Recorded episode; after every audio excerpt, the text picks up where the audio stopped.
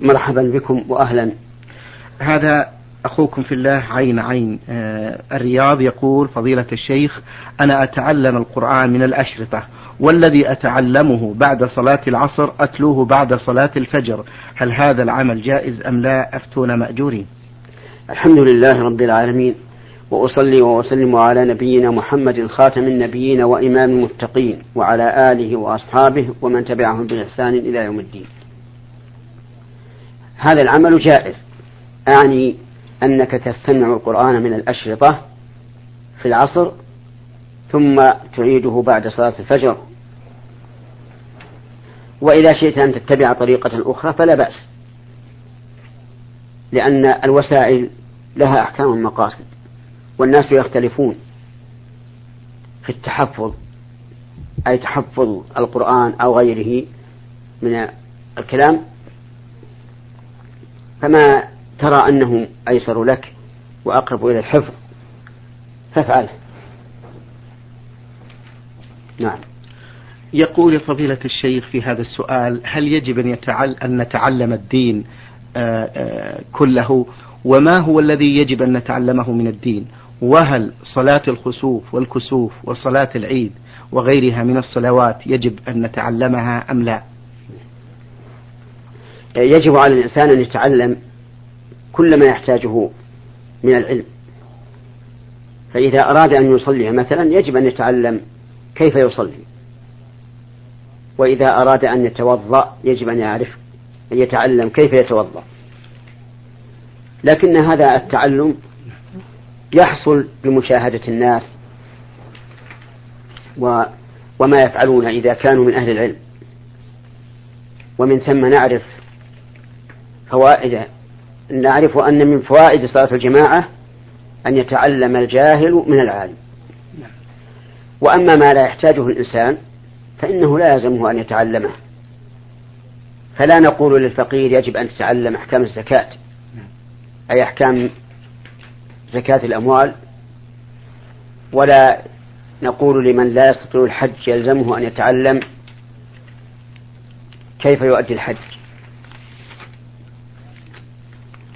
لكن العلم على سبيل العلوم آه نعم العلم على سبيل العموم فرض كفاية بمعنى أنه يجب على الأمة الإسلامية أن تحفظ دينها في جميع أحكامه حتى لا تتلاعب به أيدي العابثين وتنطلق به ألسن المحرفين أما صلاة الكسوف نعم. والخسوف نعم. فإنها سنة. وقال بعض أهل العلم إنها واجبة.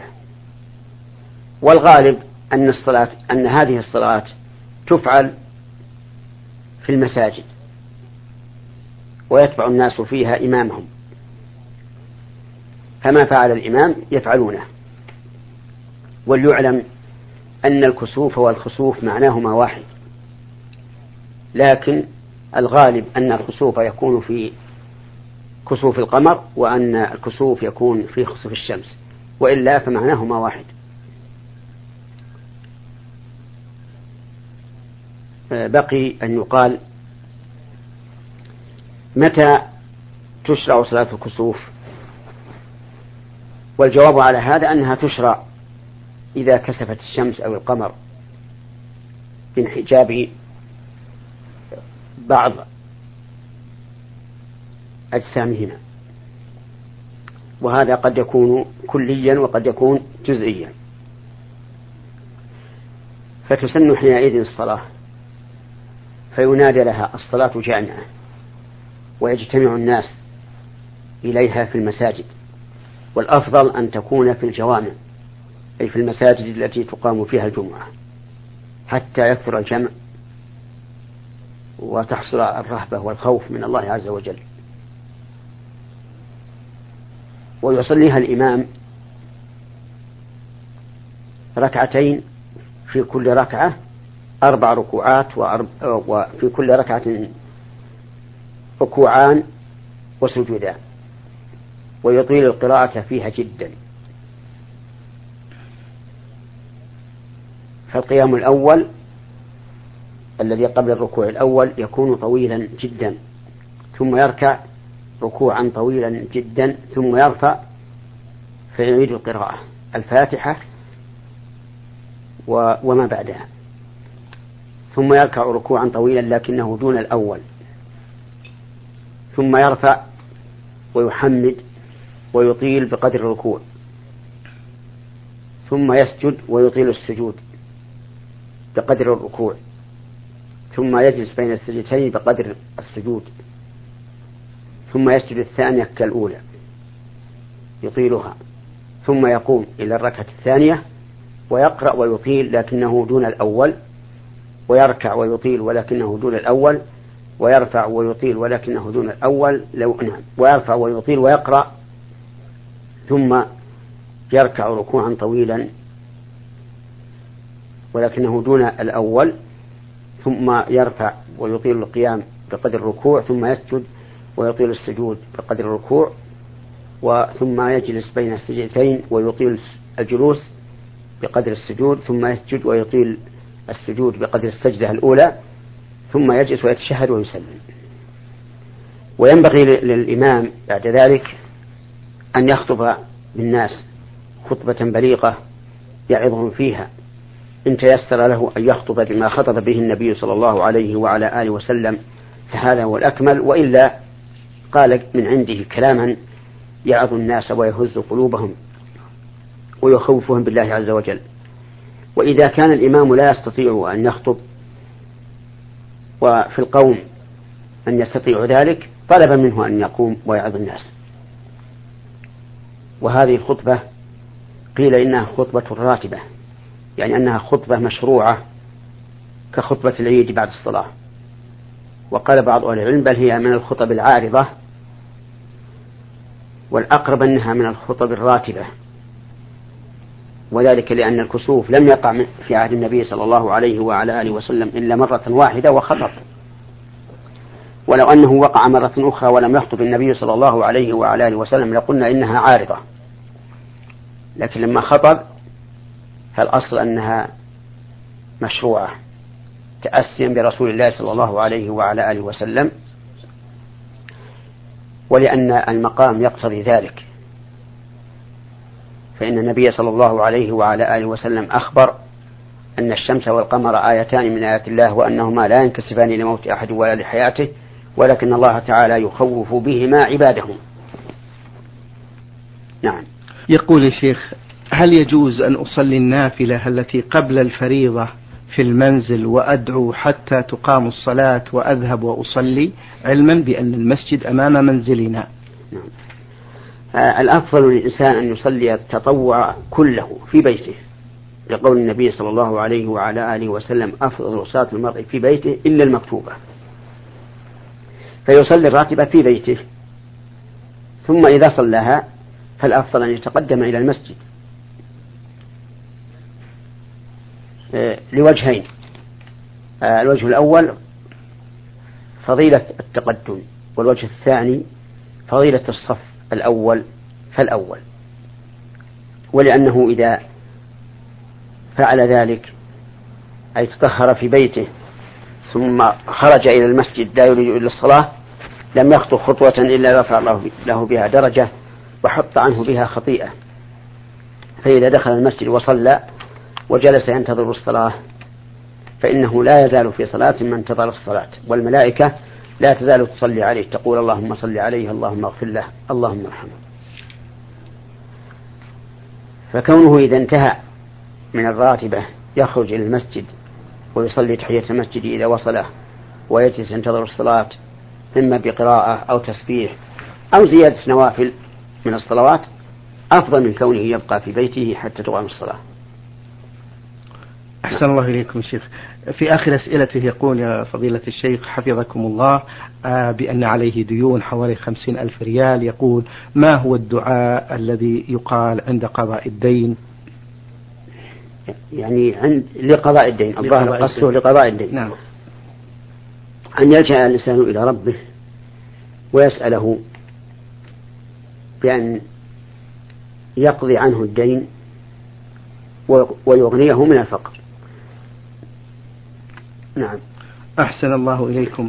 هذا السائل آه، ناجي مطيري يقول آه، فضيلة الشيخ حفظكم الله في الحديث آه، لعن الرسول صلى الله عليه وسلم. راكب الفلاة وحده. نرجو من فضيلتكم توضيح معنى هذا الحديث وهل هو صحيح؟ إنه قد ورد النهي عن سفر الإنسان وحده لأنه يتعرض للخطر والبلاء فقد يهجم عليه ولا يجد من يساعده وقد يمرض فيحتاج إلى ممرض وقد يموت فيحتاج إلى من يقوم بتأصيله وتكفينه والصلاة عليه ودفنه. فلذلك نهى النبي صلى الله عليه وسلم عن سفر الرجل وحده. لكن في عصرنا الحاضر إذا ركب الإنسان سيارته وحده ومشى مسافرا في طريق مسلوك كطريق المدينة مكة مثلا فإن النهي لا يشمله وذلك لأن هذه الطرق أصبحت والحمد لله وكأن الإنسان في المدينة لا يزال يشاهد آه، السيارات ذاهبة وراجعة فكأنه في المدينة فلا يشمله النهي عن السفر. عن السفر وحده. أما الحديث أن الرسول صلى الله عليه وسلم لعن راكب الفلاة وحده فلا, فلا أدري عن صحته. جزاكم الله خير يا شيخ. آه يقول السائل في هذا السؤال لنا إخوة لا يصلون إلا إذا وجدوا جماعة أو من يأمرهم بالصلاة وإلا تركوا الصلاة. هل يحل لنا أن نسلم عليهم ونجالسهم ونأكل معهم؟ ينظر في حال هؤلاء. إذا كانوا لا يصلون إلا خوفا من الناس فإنه لا صلاة لهم ولا تنفعهم الصلاة. ويعتبرون من تارك الصلاة. أما إذا كانوا يصلون لله بحضور الناس وبغياب الناس لا يصلون فهؤلاء قد اختلف العلماء رحمهم الله. هل يكفرون بذلك كفرا أكبر مخرجا عن الملة أو هم بذلك مسلمون فسقة لأنهم يصلون ويخلون. فإن كانت الحال هي الأولى ونصحوا ولكنهم أصروا على ما هم عليه فهم كفار مرتدون. لا يجوز لا يجوز السلام عليهم ولا إجابة دعوتهم. ولا يعاملون معاملة المسلم. نعم. ولكن ينصحون. الفينة بعد الفينة. يعني تارة وتارة لعل الله يهديهم. وأما الحالة الثانية التي يكونون فيها فسقة ولا يكفرون فإنه ينظر إن كان هجرهم يؤدي إلى استقامتهم. فإنهم يهجرون. تأديبا لهم وتوصلا إلى استقامتهم. وإن كانوا لا يبالون بالهجر فإنهم لا يهجرون. وذلك لأن الهجر دواء إن نفع فهو خير وإن لم ينفع فالأصل أن المؤمن لا يجوز هجره. وهكذا يقال في كل العصاة أنهم لا يهجرون إلا إذا كان الهجر يفيدهم بالاستقامة وترك المعاصي وإلا فلا يهجرون نعم. أحسن الله إليكم شيخ. السائل يقول عندما عند تمشيط المرأة لشعرها فإنه يبقى بعد التمشيط شعر في المشط فهل يجوز لها أن تحرق هذا الشعر أم ماذا تفعل به؟ الشعر الذي يخرج من الرأس أو من لحية الرجل أو يكون من نتف الأباط أو حلق العنة كل هذا إذا ألقي في في الزبالة مثلا أو في أي مكان فإنه لا بأس بذلك. لأنه بانفصاله عن الإنسان لم يبقى له حرمة. لكن بعض السلف يرى أن الإنسان يدفنه أي يدفن ما تساقط منه من شعر أو ظفر. فإن فعل الإنسان فلا بأس وإن تركه في الزبالة أو في أي مكان فلا فلا بأس. نعم. أحسن الله إليكم شيخ إذا نزل الإنسان بيت جديد ثم أقام حفلة ودعا الأقارب بمناسبة نزول هذا المنزل فهل هذا جائز شرعا؟ نعم هو جائز لأنه مما جرت به العادة وليس من الأمور المحظورة وعلى هذا نقول الولائم ثلاثة أقسام قسم منهي عنه قسم مأمور به وقسم مباح فالمنهي عنه ولائم العزاء التي يصنع فيها الإنسان طعاما ويدعو الناس إليه للحضور في عزاء الميت. فهذا منهي عنه. بل قال جرير بن عبد الله البجلي رضي الله عنه كنا نعد صنعة صنع الطعام والاجتماع إليه في بيت الميت من النياحة. وقسم مندوب إليه وهي وليمة العرس. لأن النبي صلى الله عليه وعلى آله وسلم قال لعبد الرحمن بن عوف أولم ولو بشاة. ولأن وليمة العرس فيها إظهار للعرس وإعلان له وهذا من الأمور المطلوبة. والقسم الثالث ما سوى ذلك فهو مباح يتبع فيه ما جرى به العرف. وإذا أدى إلى الإسراف وبذل الأموال والبذخ في الطعام فإنه يكون حراما. يعني فيكون هذا القسم المباح مقيدا بما قيد قيدت النصوص به جميع المباحات وهو عدم الإسراف. نعم. جزاكم الله خير يا شيخ. في آخر أسئلة هذا السائل يقول أنا أترك الوتر إلى آخر الليل ولكن في إحدى الليالي لم أصح إلا في وقت صلاة الفجر وتركت الوتر فماذا أفعل؟ وهل يقبل وتر إذا نام الإنسان عن وتره فإنه يقضيه في النهار إذا ارتفعت الشمس لكنه يقضيه شفعا. فإذا كان يوتر بثلاث صلى أربعا بتسليمتين وإذا كان يوتر بخمس صلى ستا بثلاث تسليمات وهكذا لأن النبي صلى الله عليه وعلى آله وسلم كان إذا غلبه نوم أو وجع صلى من النهار ثنتي عشرة ركعة وبهذه المناسبة أود أن أقول نعم. من كان من عادته أن يقوم من آخر الليل فليجعل وتره آخر الليل لأنه أفضل. ولأن صلاة آخر الليل مشهودة. ومن لم يكن من عادته ذلك وخاف أن لا يقوم فإنه يوتر قبل أن ينام. لأن النبي صلى الله عليه وعلى آله وسلم قال من خاف أن لا يقوم من آخر الليل فليوتر أوله. ومن طمع أن يقوم من آخر الليل فليوتر آخره فإن صلاة آخر الليل مشهودة وذلك أفضل. وأمر أبا هريرة رضي الله عنه أن يوتر قبل أن ينام لأن أبا هريرة كان يسهر في أول الليل لتعاهد ما حفظه من حديث النبي صلى الله عليه وعلى آله وسلم.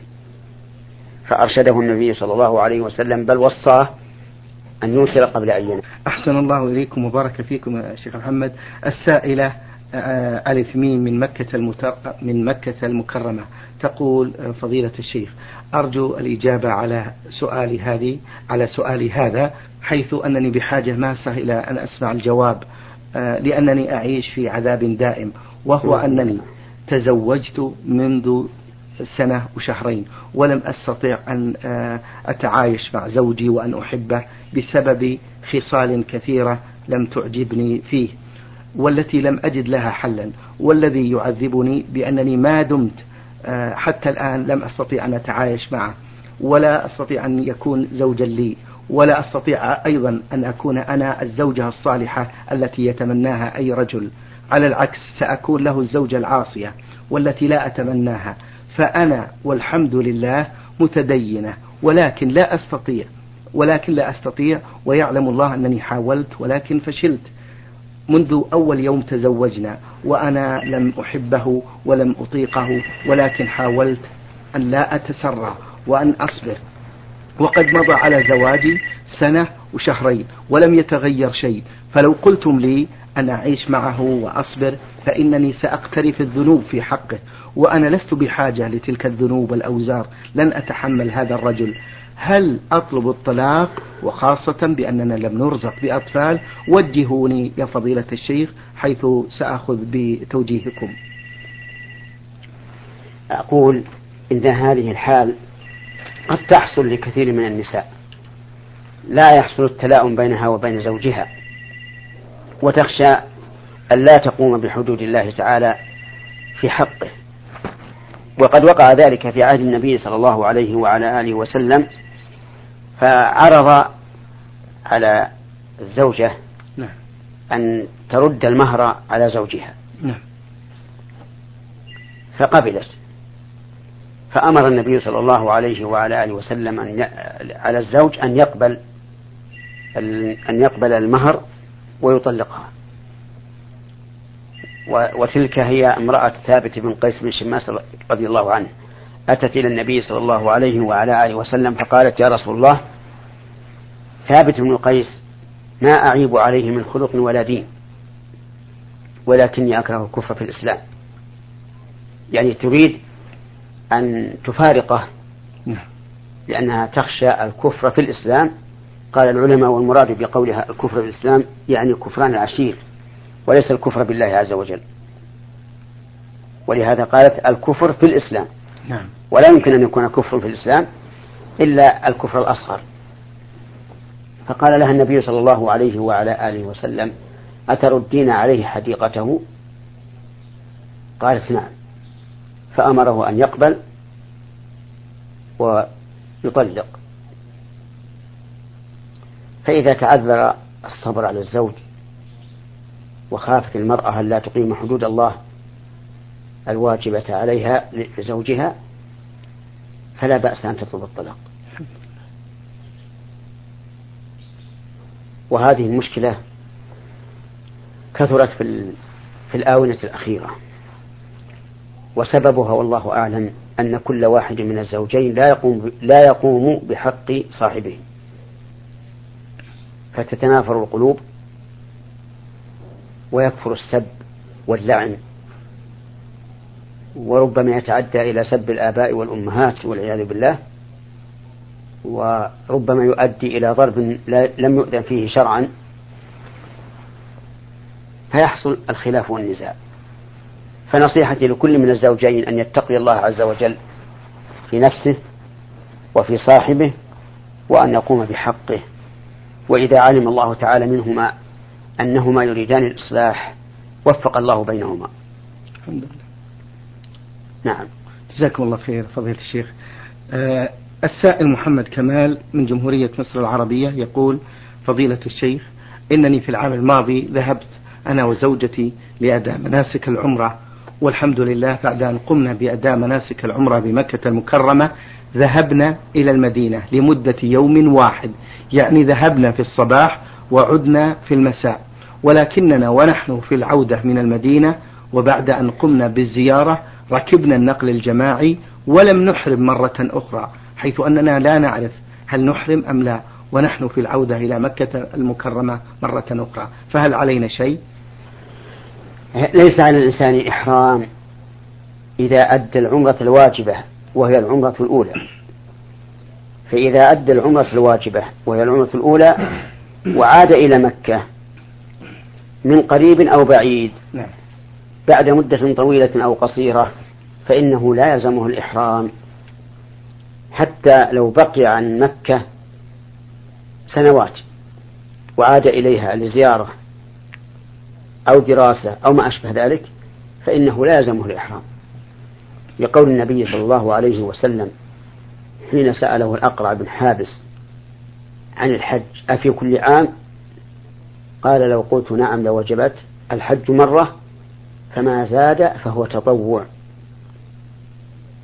والعمرة كذلك. العمرة الواجبة مرة. فما زاد فهو تطوع. نعم. أحسن الله إليكم. نختم هذا اللقاء بهذا السؤال من أخوكم خا ح دال الأردن. يقول ما حكم الصلاة خارج المسجد في وقت الحر مثل صلاة المغرب؟ مع أنه أفاد بعض الخطباء بأنه يجوز الصلاة خارج المسجد في بعض الحالات. لا أعلم هذا السؤال. خارج المسجد يعني مع الجماعة؟ أو خارج المسجد في بيته. إن كان الأول فإنه لا يجوز أن يصلي خارج المسجد وفي المسجد مكان يمكن أن يصلي فيه. بل يجب عليه إذا حضر إلى المسجد أن يدخل في المسجد ويصلي مع الناس في المسجد. إلا إذا امتلأ المسجد وصلى الناس خارجه فلا بأس.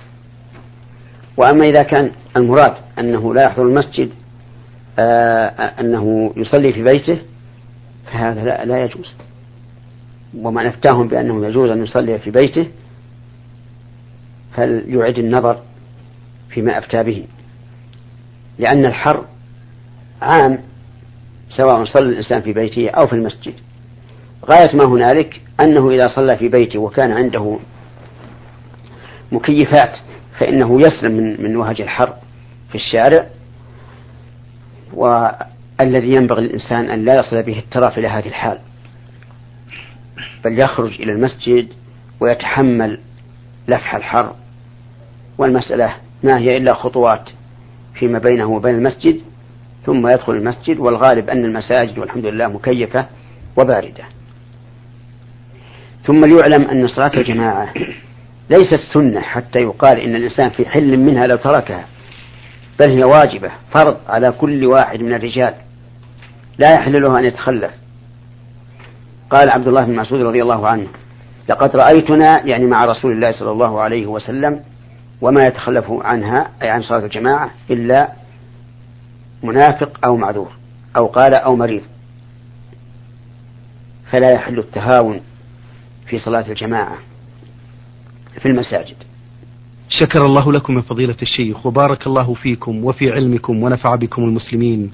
أيها الإخوة المستمعون الكرام